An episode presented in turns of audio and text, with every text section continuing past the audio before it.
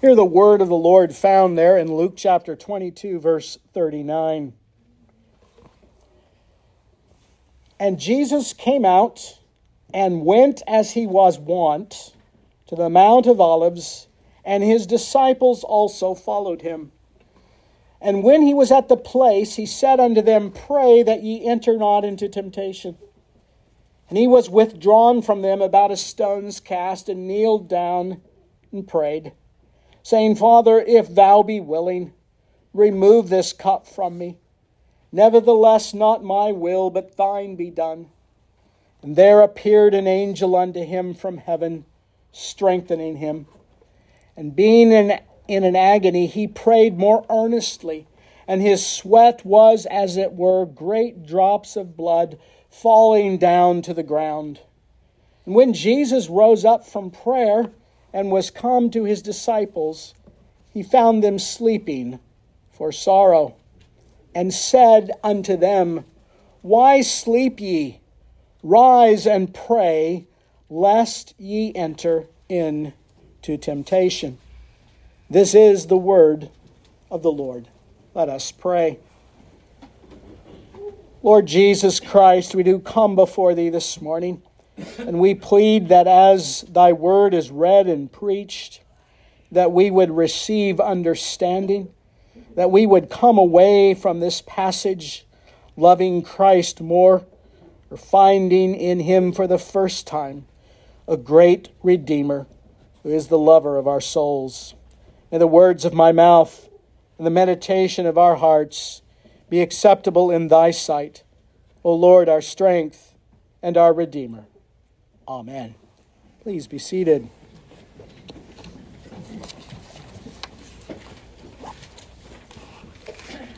As we come to our passage this morning, I think as I come to this passage of two gardens that are depicted in the scriptures, think of that first garden there in Genesis, the Garden of Eden, where the first man, our first father, fell into sin and brought ruin upon the entire human race.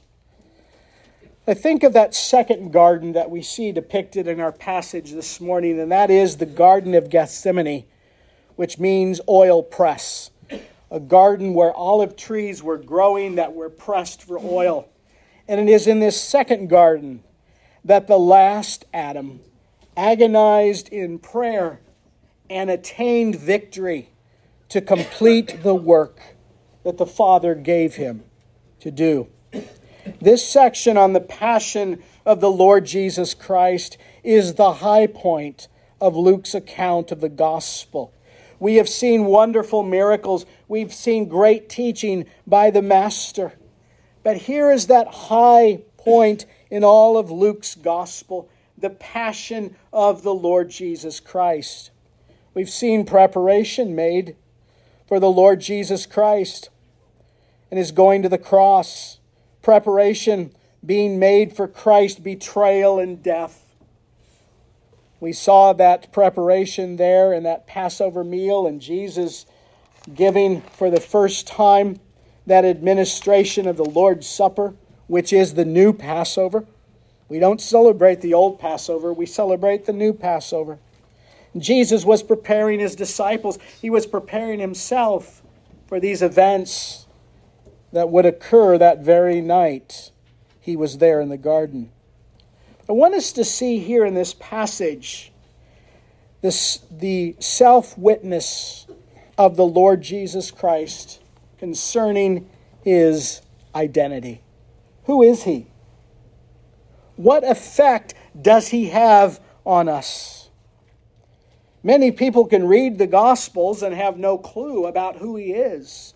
But Jesus gives that self identifying witness of himself here in the Garden of Gethsemane. So, what effect does that have upon us as we consider here from this passage what Luke reveals to us through the inspiration of the Holy Spirit? Luke begins to pull back the veil so that we might have more and more glimpse of Jesus as the divine Messiah. Charles Spurgeon, the great Baptist preacher, says that this scene shows us grief that is unknown at any other period in the life and ministry of the Lord Jesus Christ. And here we find the Lord Jesus Christ in agony and anguish there in the garden. But what relevance does that have for us? What, what comfort and consolation does that have for the believer? Jesus agonized, was anguishing there in the garden. Well, as we look to this passage this morning, I want us to consider there the prayer of the Lord Jesus. As you aware, are well aware of the events that led up to this, the Lord Jesus Christ told his disciples that he would be betrayed by one of his own. He gives a rebuke to Peter, as we saw last week, who Satan desired to have. Peter, who denied the Lord Jesus Christ three times, he foretold that that would happen and that will happen as we continue to look through the account. As Jesus was rejected even by his closest friend, as Jesus was rejected by the religious leaders and teachers, as Jesus continued to walk the Via Dolorosa, that road to suffering, here we find the Lord Jesus Christ in prayer. There have been those on occasion in my own life who've asked me, why should we pray? If God is sovereign, as you Calvinists believe, if He is in control of all things, why should you pray? You know what my response is? It's always the same answer. Because the Lord Jesus Christ gives us a picture of prayer. Here in this occasion, on this occasion after the Passover, celebration, Jesus, under the old administration, celebrates the old Passover. But then he applies to that old Passover that new application in what is called the Eucharist or the Lord's Supper or the new Passover, which is showing forth the death of the Lord Jesus Christ and suffering on behalf of his people. And so they had been there in Luke's account of that upper room discourse where Jesus is speaking to his disciples before his death. Now they've come to the end of that Passover celebration. They've celebrated together the sacrament of the Lord's Supper that Jesus instituted. And there it says in verse 39 that Jesus came out. Matthew and Mark, in their account of the gospel, Matthew chapter 26 and Mark chapter 14, they show that they had sang a hymn at the conclusion of the Passover service, most likely something from uh, Psalm 116 to 118. They sang a song. But here, Luke just simply says, and Jesus came out and went. They had just celebrated the Passover. They had just sang that psalm that reminded them of the salvation that was accomplished by the Lord Jesus Christ, that he would indeed deliver his people from the power of sin. They had sung and celebrated, and now Jesus comes to this occasion when he went to the Mount of Olives and went to that place of prayer. We've seen this in Luke's gospel before. But there are many occasions when Luke records that Jesus took time to pray. And I think that's so significant. And it really makes me shudder when I think of it that the Lord Jesus Christ, in perfect humanity, took time to pray. And yet, here as he comes to that place of prayer, it says he came and went as he wont. Now, there in the authorized translation, as he was wont, is a perfect translation if you understand English. Well, that doesn't look like English to me. Well, it's Old English. But that phrase, as he wont, signifies that he went as it was ordained for him to do. In other words, he did not retreat, he did not hide, but he went to that place of prayer to commune with his Father. And so the passage says he went, and as he went, as it was customary for him to do, as it was appointed for him to do, he went to pray. Now that's important to understand because Jesus knew full well, even in full humanity, he knew full well what his purpose was. He knew that he would be rejected, that he would be arraigned and tried by a court like many of our modern day courts that desire no justice or equity or truth. And he would be beaten, he would suffer and die, and then he would rise again on the third day. Jesus knew every detail of what was to come. And yet, Jesus did not retreat from that.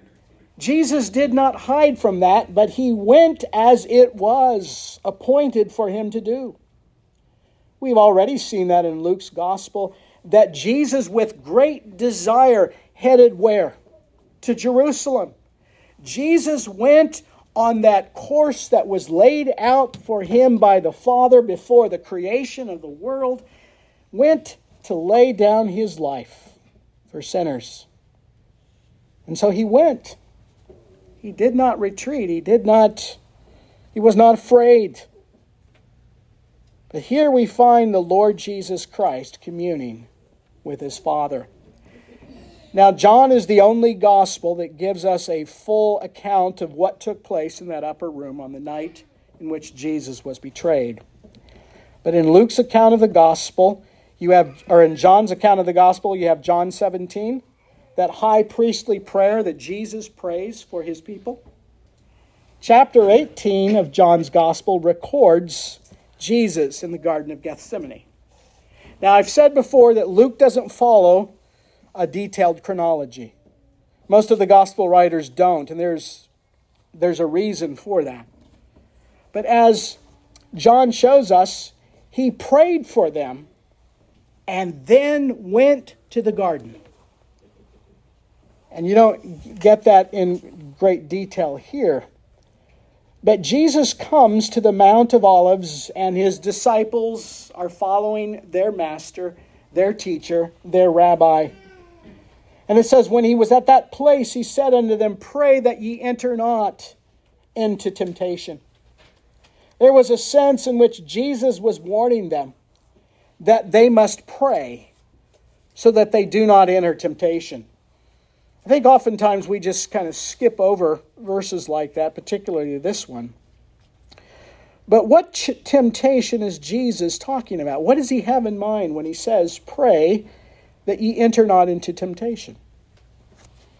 He's referring to that temptation that they would face in just a few hours.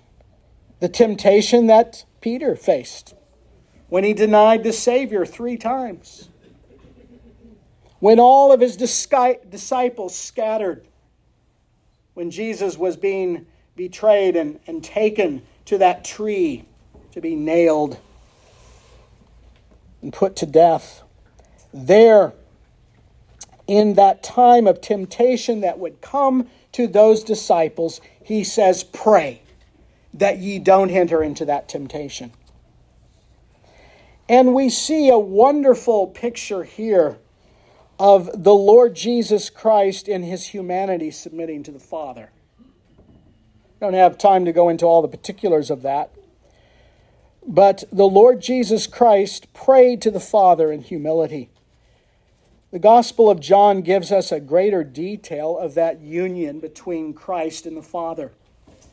Remember, as Christians, we hold to the teachings of the Scriptures, which are summed up in all the creeds and confessions of the church throughout the ages that Jesus Christ, as the Son of God, became man. And so Jesus, in full divinity, was with the Father and with the Spirit. All three members of the Godhead made covenant before the creation of the world to redeem a people. The Lord God in all of his wisdom and sovereignty, had everything planned out, even before the creation of the world. And yet, Jesus shows here his submission and his humility before the Father. There's not some um, idea in this of some hierarchical structure where the Father has more authority than the Son, but there is a sense in which the Father and the Son and the Holy Spirit fall in the, the form that they do. The Holy Spirit proceeds from the Father and the Son. And so there's a great um, Trinitarian formula that we see here Jesus praying to the Father. But here in his prayer, as he's praying, he gives an example to the disciples, he gives an example to us of the importance of praying. Pray that ye not enter into temptation It would be so easy for the disciples as for us to simply neglect this means of grace. But here, Jesus, by his example and teaching, shows us, as we see throughout the gospel, that prayer is the very thing that is necessary to overcome sin and to overcome temptation. In that first wilderness experience of the Lord Jesus Christ, there when he was led in the wilderness, there in the opening chapters of Luke's gospel, it shows us that, that Satan came and, and tempted him. And Jesus, in perfect humanity, Jesus, who was impeccable in his obedience, did not give in to Satan. But here in this scene, we don't see Jesus fighting and struggling against Satan because he's already told his disciples in John's account of the gospel that he has overcome Satan, that he has overcome this evil one. And he came for the very purpose of destroying the works of the devil. And so Jesus Christ here shows us the importance of prayer, that we too need to pray. I remember a sermon Dr. Reymond, my systematic theology professor in seminary, preached many years ago. I can still remember the line. He says, Every spiritual problem, every sin issue in your life goes back to the lack of prayer. When you don't pray, you leave yourself open to temptation. And we've already seen that in the life of Judas Iscariot. And so we find here the Lord Jesus taking time to pray. He's praying not just because it was customary for him to pray, but he's getting ready to face the most difficult part of his earthly life. He's coming to the end of his ministry. He is going not as a martyr to the cross, but he is going as one who would lay down his life It's ransom for many. Jesus, the Lamb of God who takes away the sins of the world, came to lay down his life. And so he needed to spend time in prayer because he was going to face the most difficult challenge of his earthly ministry. But notice what he prays in verse 42, and I think this is so important to see. As he knelt down, that was customary there are traditions of the church, and I think it's a, a very good tradition where they kneel. We're not kneeling before uh, consecrated bread and wine, but we're kneeling in the presence of Christ for prayer. And so Jesus knelt down and prayed. If thou be willing, Father, remove this cup from me. Nevertheless, not my will, but thine be done. I want us to note here that we're seeing the Lord Jesus Christ in his humanity coming before the Father in prayer. And he prays, Father, let this cup pass from me. The question comes to mind what is the cup of which Jesus speaks about here in verse 42? The cup in the Old Testament often symbolized the wrath of God. There in Psalm 11, Psalm 75, Isaiah 51, verse 17, Jeremiah chapter 25, Zechariah chapter 12, all depict a cup that's a symbol the wrath of God. And some would see that cup as the actual sufferings of Christ. But it's not the sufferings of Christ. It's not the physical pain and agony that he wanted removed, but he wanted removed that cup of God's wrath. For Jesus Christ, as I said, does not become a martyr. Jesus Christ becomes a substitute for the sinner. That because we all, as children of our first father Adam, are estranged from God, all who hate God love death and so there's a sense in which the wrath of God is poured out upon all humanity. And yet Jesus come, came to turn away, to turn aside the wrath of God on behalf of those that he chose in mercy to save. And so Jesus is asking, Father, take this cup from me. He is anticipating the suffering not a physical suffering, but he's anticipating the suffering of God's wrath for sin. God's punishment for the sin of all that he laid his life down for was a burden and an anguish for him. There are people who've experienced great pain and suffering. But it's not the physical suffering of the Lord Jesus Christ as it's often depicted in some of these modern movies. But it is the suffering, the anguish of knowing that the Father's wrath would be poured out upon Christ for my sin, for the sins of all who trust in Christ alone for their salvation. Man cannot measure up to God's standard. Man, by his own strength and power, cannot keep the law of God. But here the text tells us that he asked, he prayed, If thou be what? Willing, let this cup pass from me. Remove this cup. Nevertheless, not my will, but thine be done. I think there's two things here we need to understand. This is difficult for people, but we want to have a biblical view of Christ, not just the modern view that many have of the Lord Jesus Christ. Christ is praying, If thou be willing.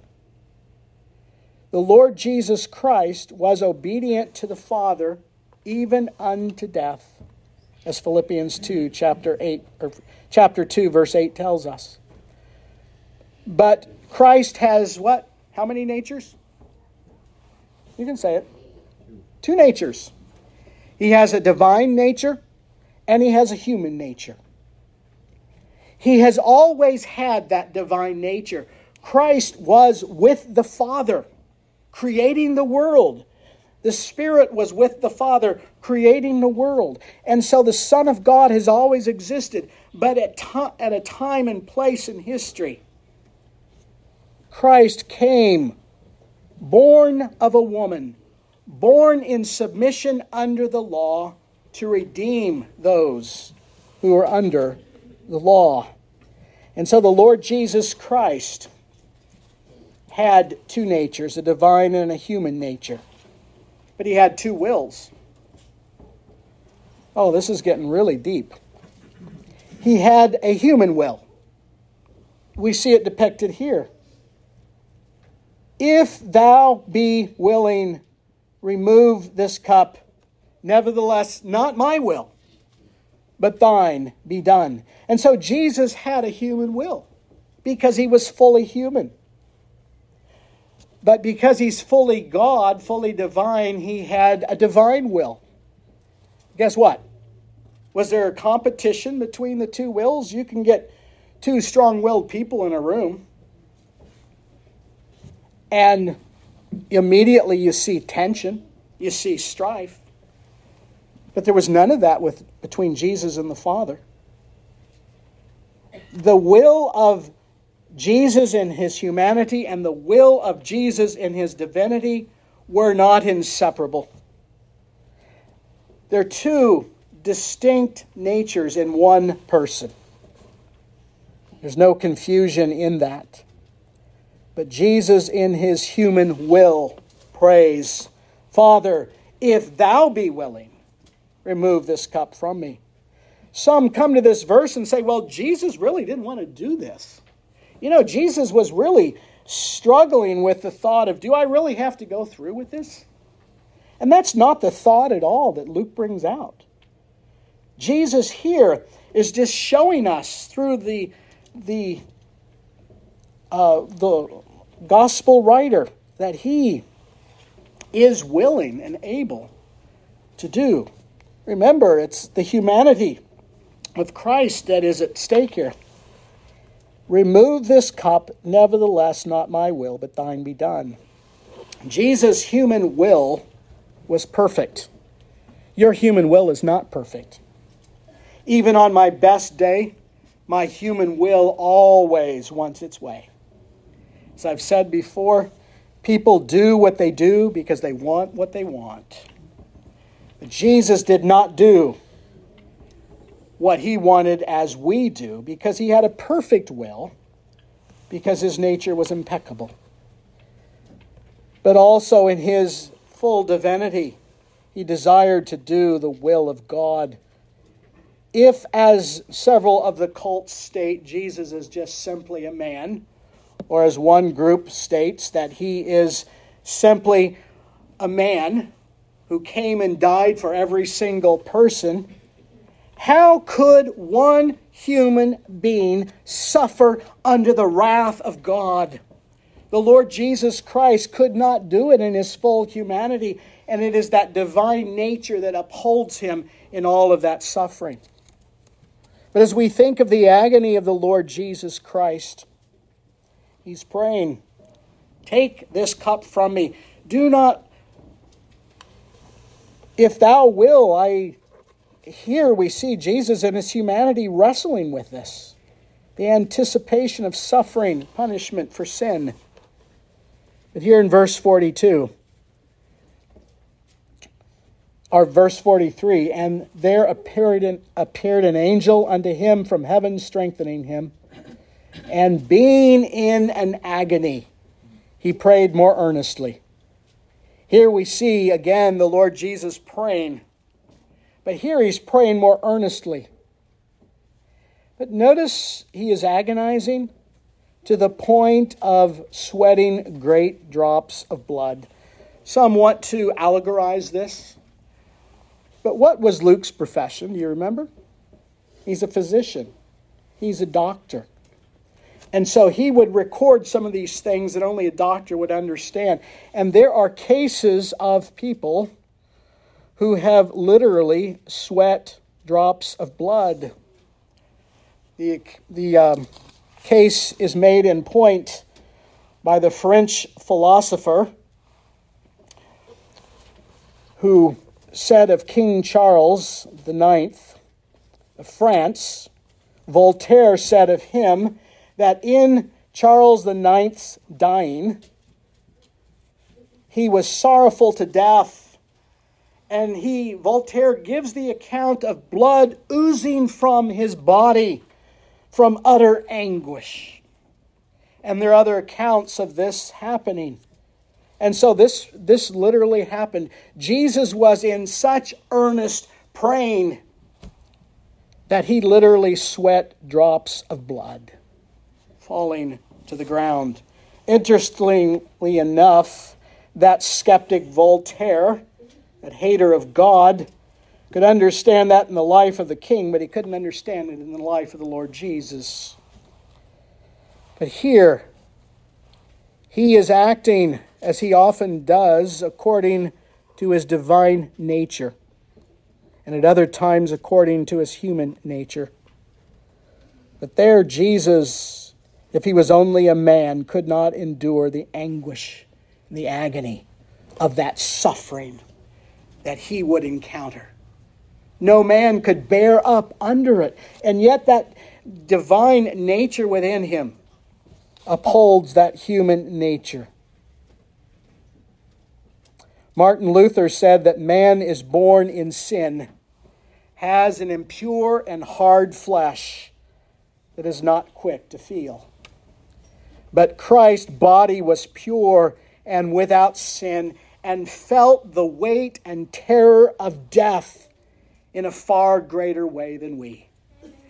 In spite of what Mel Gibson tried to depict in his movie, The Passion of Christ, he never came to the biblical record to find the suffering of Christ because the weight and terror of death was far greater than the sufferings of Christ than it would ever be in our lives. I've seen on occasion in my ministry people who have come to the end of life who hated God. And you could see it. They're fighting as they're drawing their last breath. They don't want to go. They're terrified of death. And yet, Jesus Christ, in his agony, is going to experience not only the full weight of the Father's wrath, but all of my sin and the sins of all for whom he died, he would experience in far greater way. The Lord Jesus Christ takes that cup of wrath. He takes that cup of temptation. He takes that cup of death. As we think there in verse 43, the picture of the angel appearing to him to strengthen him. Some of the modern translations completely omit verse 43, which I think is absolutely a sad commentary on the state of how we handle Scripture. Luke is the only one to record this count of the angel. But in all the ancient manuscripts, this is included. Angels ministered to Christ on many occasions. And it says, This angel appeared to him from heaven for the purpose of strengthening him in that hour of need. Rabbi John Duncan, he was a Scottish minister in the 1800s. He was affectionately called Rabbi because he was the teacher. So, Rabbi John Duncan went to an Anglican minister one Sabbath morning after the service. He went into his vestry, and this pastor had been preaching through the temptations of Christ. Rabbi Duncan comes to him and he says, Pastor, he says, I want to know when you're going to get to that section in your sermons on that unnamed angel. The pastor looked at him and he says, Well, who is that? He says that is the angel that ministered to Christ in the Garden of Gethsemane. He says, I want to hear about that angel because that angel sustained Christ in his suffering. Do you know what? The scripture says that the angel of the Lord encamps around whom? Those who fear him. And in Christ's greatest hour of agony and anguish, an angel was sent from God to strengthen him because in his full humanity he couldn't bear the weight of it. Yet the Father, in his good mercy and providence, sent his Son.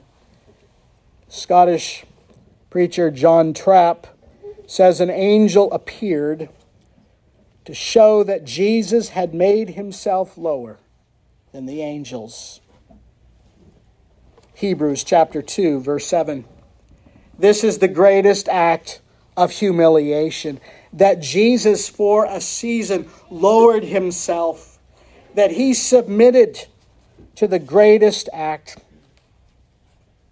Charles Spurgeon says Christ endured a grief unknown, because he is the man of sorrows and one acquainted with grief.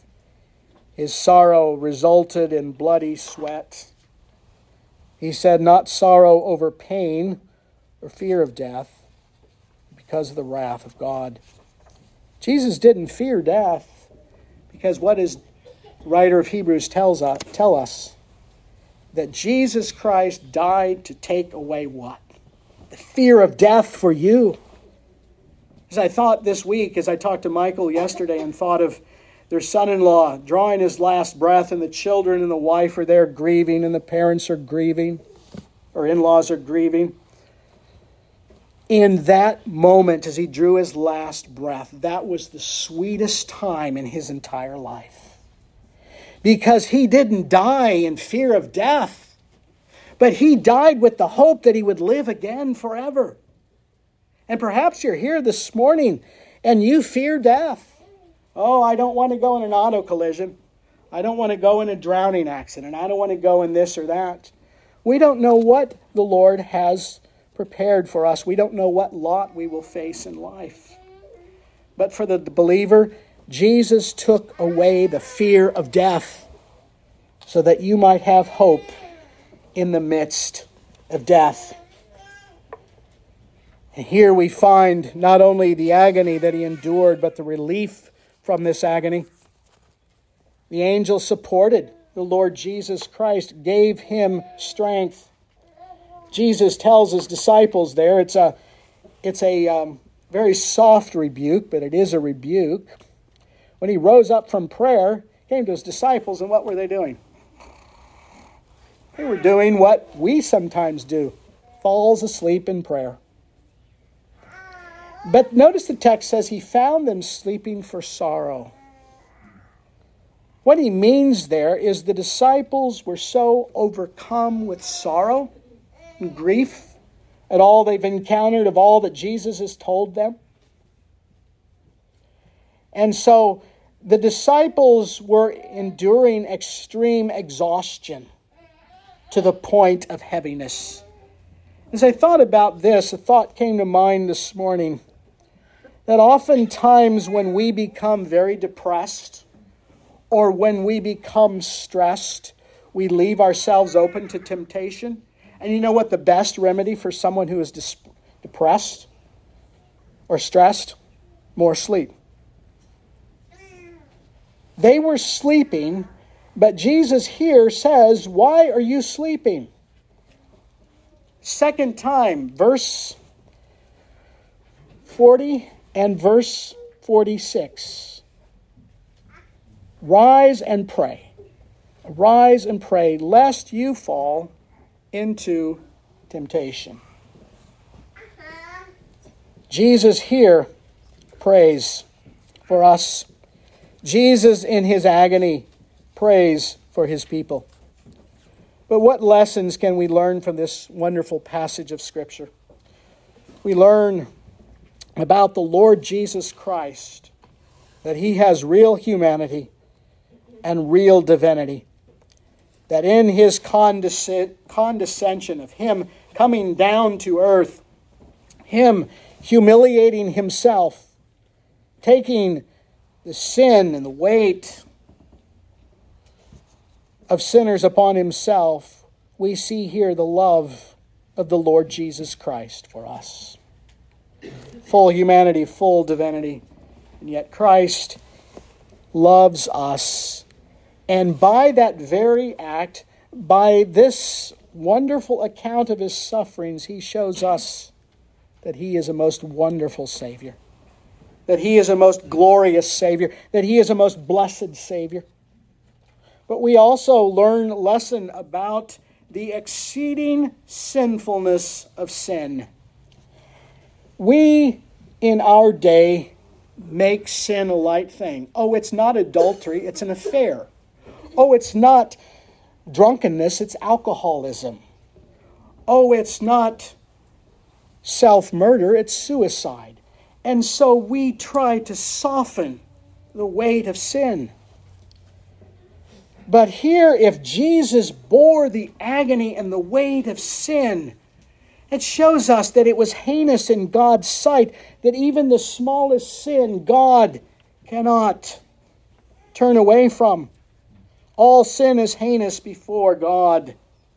There's a power and a curse in sin. Jesus, in that high priestly prayer in John 17, prays that we would be delivered from the power of sin. What lessons are there here for us as we pray? Prayer is the only remedy we have in times of trouble.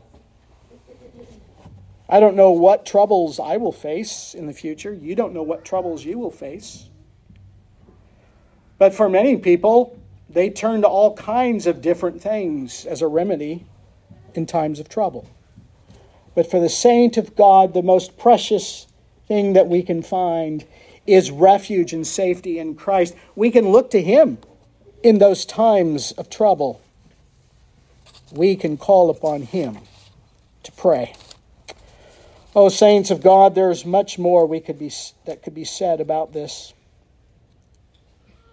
As Jesus was certainly physically exhausted, but it's in his humanity, but as he bore the weight of sin, he did that for you and I.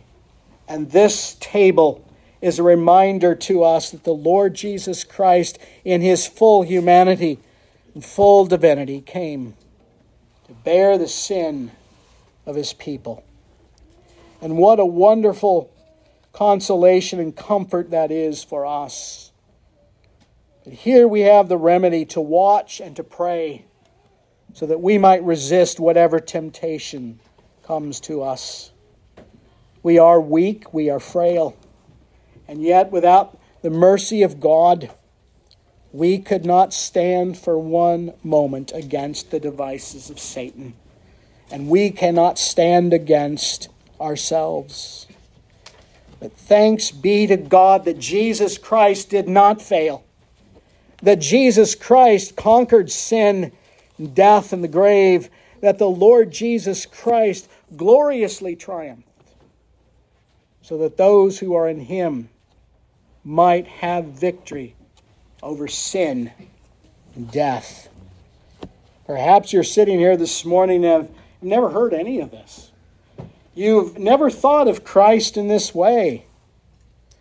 But if you do not know this Christ, He is your only hope. In death and in life, and without Christ, you have no hope of heaven. You have no hope of eternal life.